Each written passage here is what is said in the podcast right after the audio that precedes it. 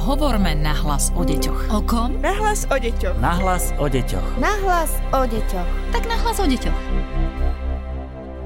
Príjemný nový týždeň vám prajeme s novým podcastom Nahlas o deťoch. Je s vami opäť Darina Mikolášová a oproti mne opäť psychologička Výskumného ústavu detskej psychológie a patopsychológie pani Ľubica Kovérová. Vítajte. Dobrý deň. Už sme si povedali, prečo je také dôležité na grafomotorike pracovať. A teraz mi povedzte hneď v úvode, pani Kovérová, ako môžeme docieliť my rodičia to, aby malo dieťa správny uchop cerusky alebo pastelky?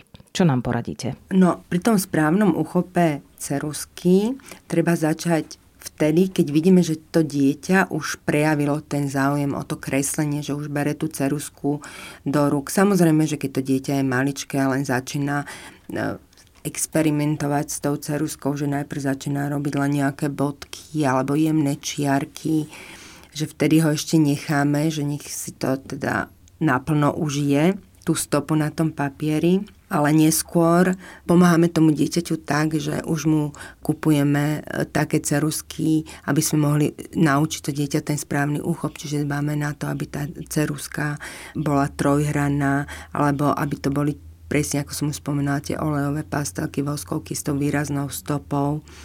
A treba si uvedomiť, že zase ten správny uchop cerusky je veľmi dôležitý pre správne písanie po tom školskom veku. A aké to je vlastne to správne držanie cerusky? Poďme to opísať, mm-hmm. lebo nemôžeme to ukázať v podcaste. Ano. Správne držanie cerusky je vtedy, keď to dieťa cerusku má položenú na prostredníku a palec ju pridržiava.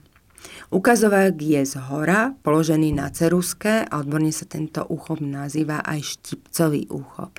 To je správny úchop cerusky.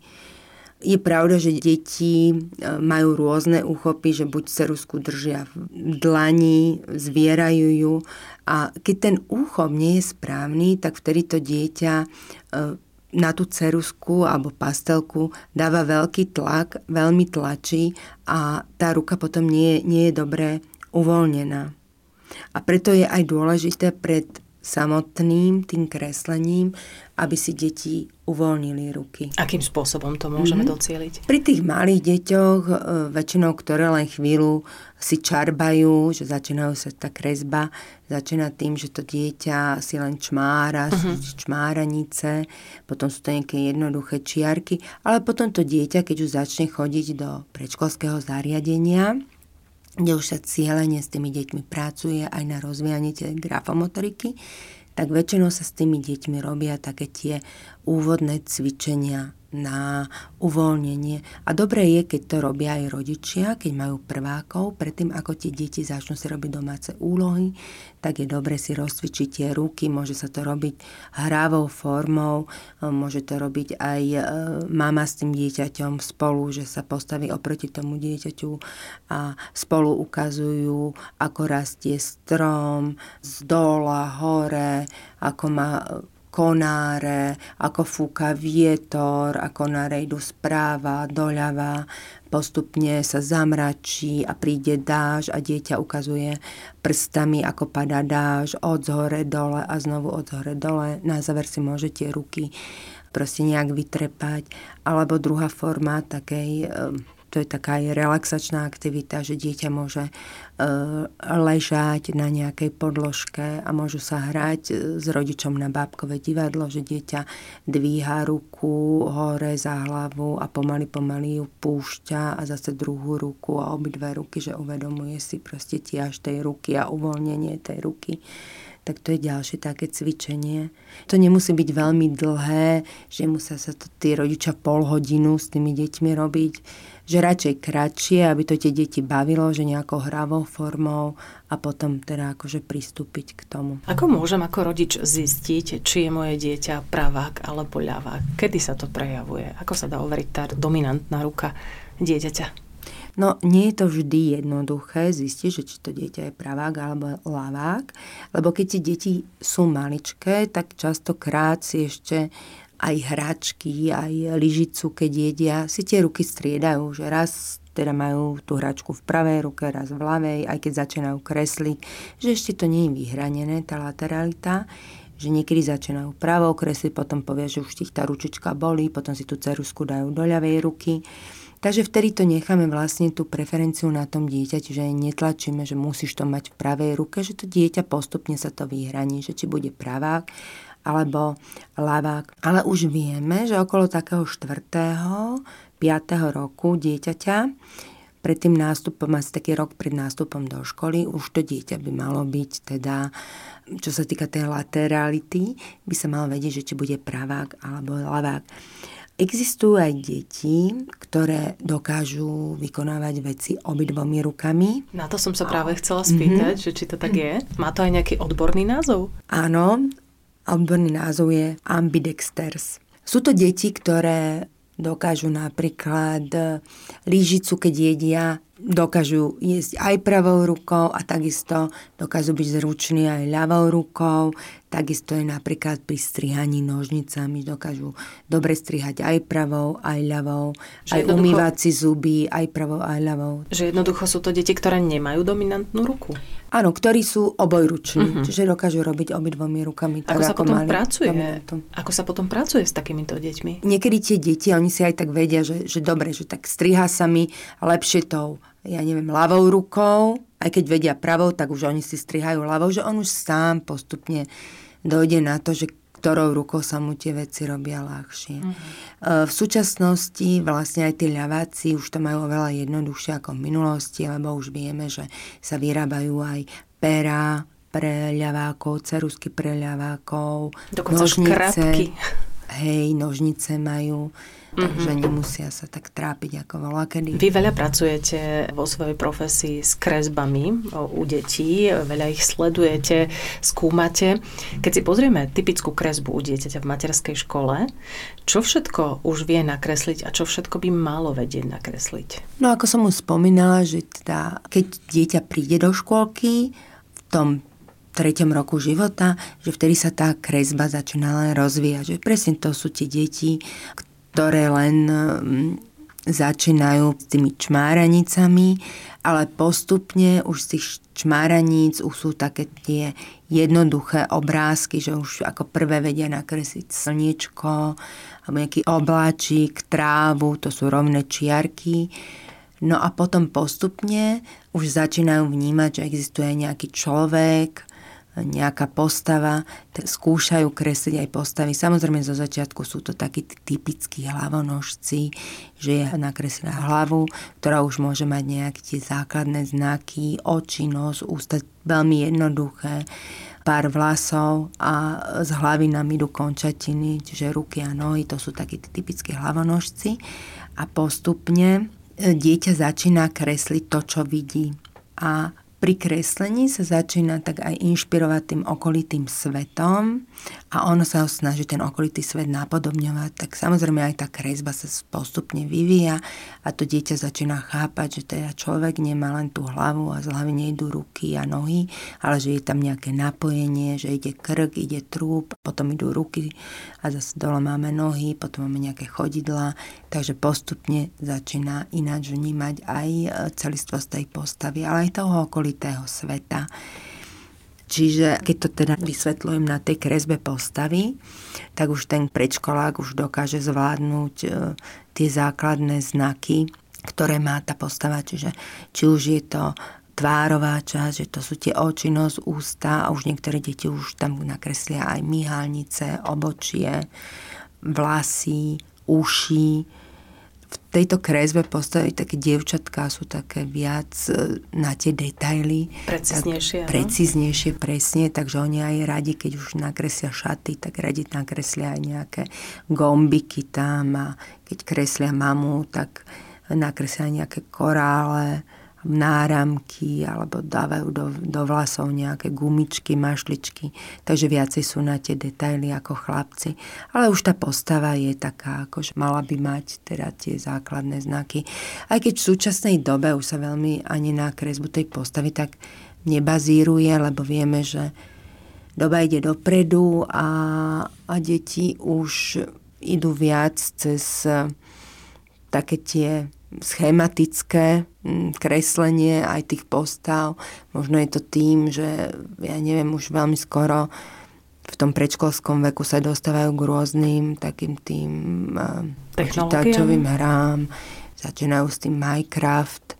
A už viem, že som mala deti, ktoré prišli a keď som im dala nakresliť postavu, že to boli takí tí typickí Minecraftoví panáčikovia s kockatou hlavou a presne tak, ako je to v tej hre alebo potom nakresia tú postavu, ale je to naozaj teda veľmi jednoduchá, schematická. Že nie je to ten hlavonožec, že má to aj nejaký trúb, ale je to teda veľmi, veľmi akože také schematické. Takže aj vy, ale... psychológovia, sa musíte prispôsobovať novodobým trendom. Áno, ale zase akože nemôžeme povedať, že, že za to, že neviem nakresliť, ja neviem, tú postavu do, s úplným, vyšperkovať aj s detailami, že to dieťa nie je schopné nástupu do školy. Mm-hmm. Lebo však pre vstup do školy nie je dôležitá len kresba postavy, ale teda aj iné kognitívne funkcie. Vy ste už niečo naznačili, rozprávali sme sa o tom, ako pristupovať k dieťaťu, keď kreslí, že mu netreba hovoriť, že toto si nenakreslil dobre mm. a malo to byť inak. Um, čo chvála, prehnaná chvála, aby sme ho povzbudili, mu hovoríme, že je to krásne, je to naozaj vydarená kresba a tak ďalej. Čo vy na to hovoríte ako psychologička? Je to dobrý postup? Určite je dobré akože pochváliť dieťa, keď niečo sa mu podarí alebo niečo pekné nakreslí, ale zase presne také tie wow, wow, akože prehnané, nádherné, perfektné, úžasné. Keď si to ani nemyslíme. A ja vždy hovorím deťom, že táto kresba je jedinečná, lebo nikto iný nenakreslí to, čo si ty nakreslil tu a teraz.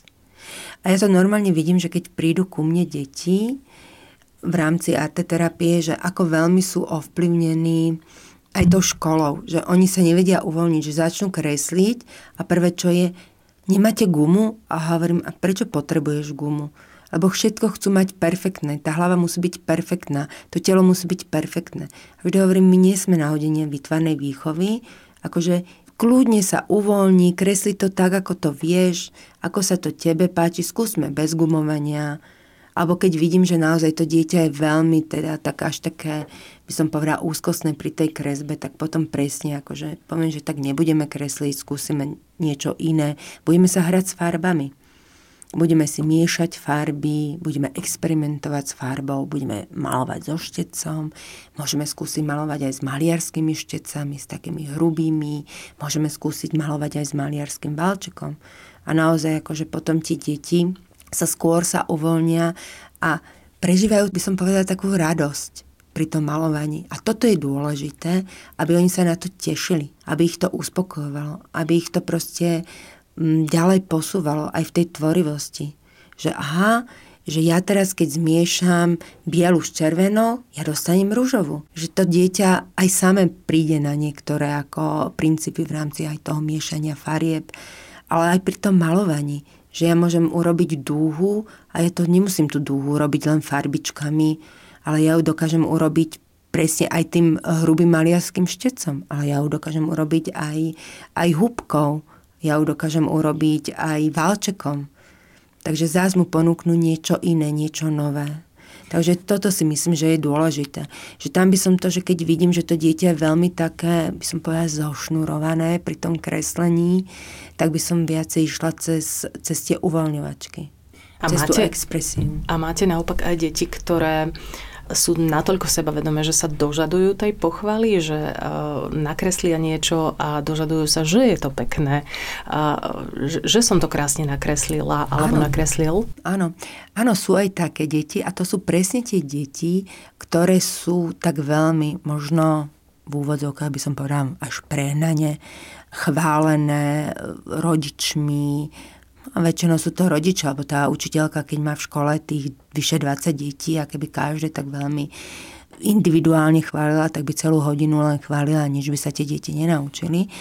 Takže áno, je dobré akože pochváliť to dieťa, ale niekedy je dobré, že ja to robím tak, že niekedy namiesto toho chválenia e, sa snažím popisovať ten proces že aj to môže byť niekedy také užitočné pre to dieťa.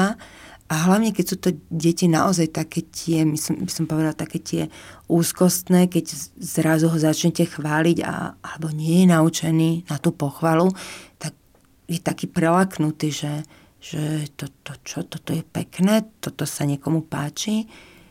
Takže dobre tak pozvolná začať a potom popisujem. Popisujem prácu, že poviem, že a teraz si zobral modrú farbu a modrou farbou teraz maluješ modrú oblohu. Teraz si domaloval oblohu, teraz si si namiešal zelenú farbu a zelenou farbou si namaloval zelenú trávu. Takže najprv popíšem ten proces a potom, keď už je hotový celý teda ten výtvor a spolu si ho odprezentujeme, lebo dôležité je, aby dieťa dokázalo porozprávať aj o tom, čo vytvorilo. Nechať mu ten priestor. Čiže nie povie o tej kresbe, malbe, čo tam on vidí. My tam môžeme vidieť niečo úplne iné a niečo iné tam môže vidieť on. A keď hovoríte, že vy môžete vidieť niečo mm-hmm. úplne iné, čo všetko vedia psychológovia z tej detskej kresby vlastne vyčítať? Nám povedzte aspoň na záver. Tak um, napríklad uh, jedna z projektívnych techník je uh, kresba rodiny s ktorou psychológovia pracujú, len tam si tiež treba uvedomiť, že pri týchto projektívnych technikách, keď ich robíme, nemôžeme to tak paušalizovať, že ja dám dieťaťu kresbu rodiny a teraz ja to zanalizujem a teraz budem hovoriť závery rodičom. To vôbec tak neexistuje. Lebo ja musím mať nejakú batériu tých testov, ktoré dám dieťaťu a kresba rodiny môže byť jedna zo súčasti tej batérie tých testov. Čiže tam môže byť aj bound test, tam môže byť scenotest, tam môžu byť nedokončené vety, color field test, test emocionálneho srdca. To všetko sú také tie projektívne techniky, kde sa aj kreslí. A keď sa vrátim späť tej kresbe rodiny, tak zase veľmi dôležité, keď to dieťa nakreslí, porozprávať sa s tým dieťaťom o tom, Čiže koho si nakreslil ako prvého, druhého, tretieho, kde sa nachádzaš ty v tej rodine, ukáž, ktorý si ty. A tam si treba aj dávať pozor, lebo niektorí psychológovia tiež analizujú aj farebnosť tej kresby rodiny, že teda ako to dieťa nakreslilo, aké farby použilo pri tej kresbe, ktorý, ja neviem, z rodičov je ako nakreslený, ako farbou. Tam si treba dávať pozor, lebo preto je dobrý ten po ktorý robíme s tým dieťaťom po nakreslení toho obrázku, lebo veľakrát sa mi stalo, že mama bola celá v čiernom a to dieťa mi same povedalo, hovorím, je, mami, maminka má aké pekné čierne šaty. A to dieťa povedalo, áno, lebo moja mama rada má čiernu farbu alebo moja mama má rada tieto šaty a ona ich rada nosí. Že to nemusí alebo to automaticky obľúbe, presne, to je signalizovať smútok alebo áno, niečo. Áno, áno, že to je obľúbená farba mojej mamy. A potom samozrejme, že vyhodnocovať sa dá z rôznych faktorov, vyhodnocovať sa dá aj v rámci attachmentu, že aké to dieťa, že vyhodnocujeme len vzťah dieťaťa k jednému a druhému rodičovi, že nevyhodnocujeme to ako komplexne, ako celú rodinu Takže tam sa dá strašne veľa teda vyčítať z tej kresby tej rodiny. Hovorí psychologička Ľubica Keverová z Výskumného ústavu detskej psychológie a patopsychológie. Veľmi pekne ďakujem za to, že ste boli našim hostom. Ďakujem, dovidenia. Podcast Nahlas o deťoch realizujeme v rámci národného projektu štandardizáciou systému poradenstva a prevencie k inklúzii a úspešnosti na trhu práce. Projekt sa realizuje vďaka podpore z Európskeho sociálneho fondu a Európskeho fondu regionálneho rozvoja v rámci operačného programu Ľudské zdroje.